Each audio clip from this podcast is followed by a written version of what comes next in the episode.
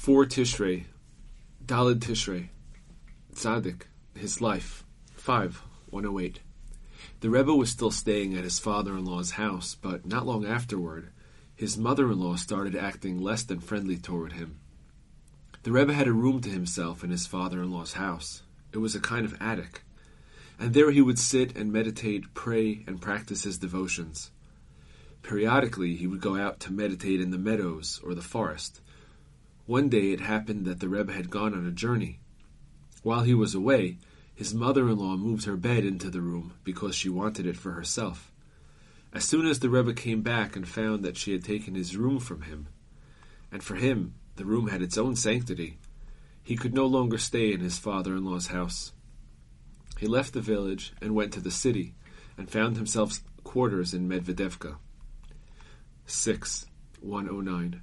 Thousands and indeed tens of thousands of stories could be told about all the different details of these periods of the Rebbe's life in Mezhebej and Medvedevka. He struggled and toiled at his devotions with tremendous energy, and he had to fight great battles every minute of every day before he was able to subdue and break all his traits and desires.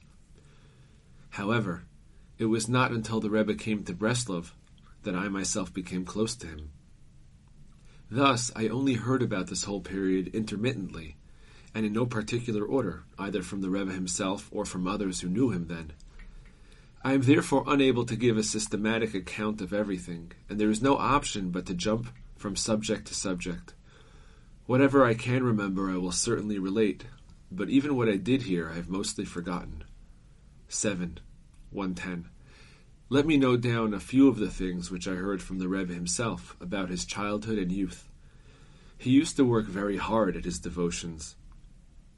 He wanted very much that God should show him a sign in order to strengthen his faith even more.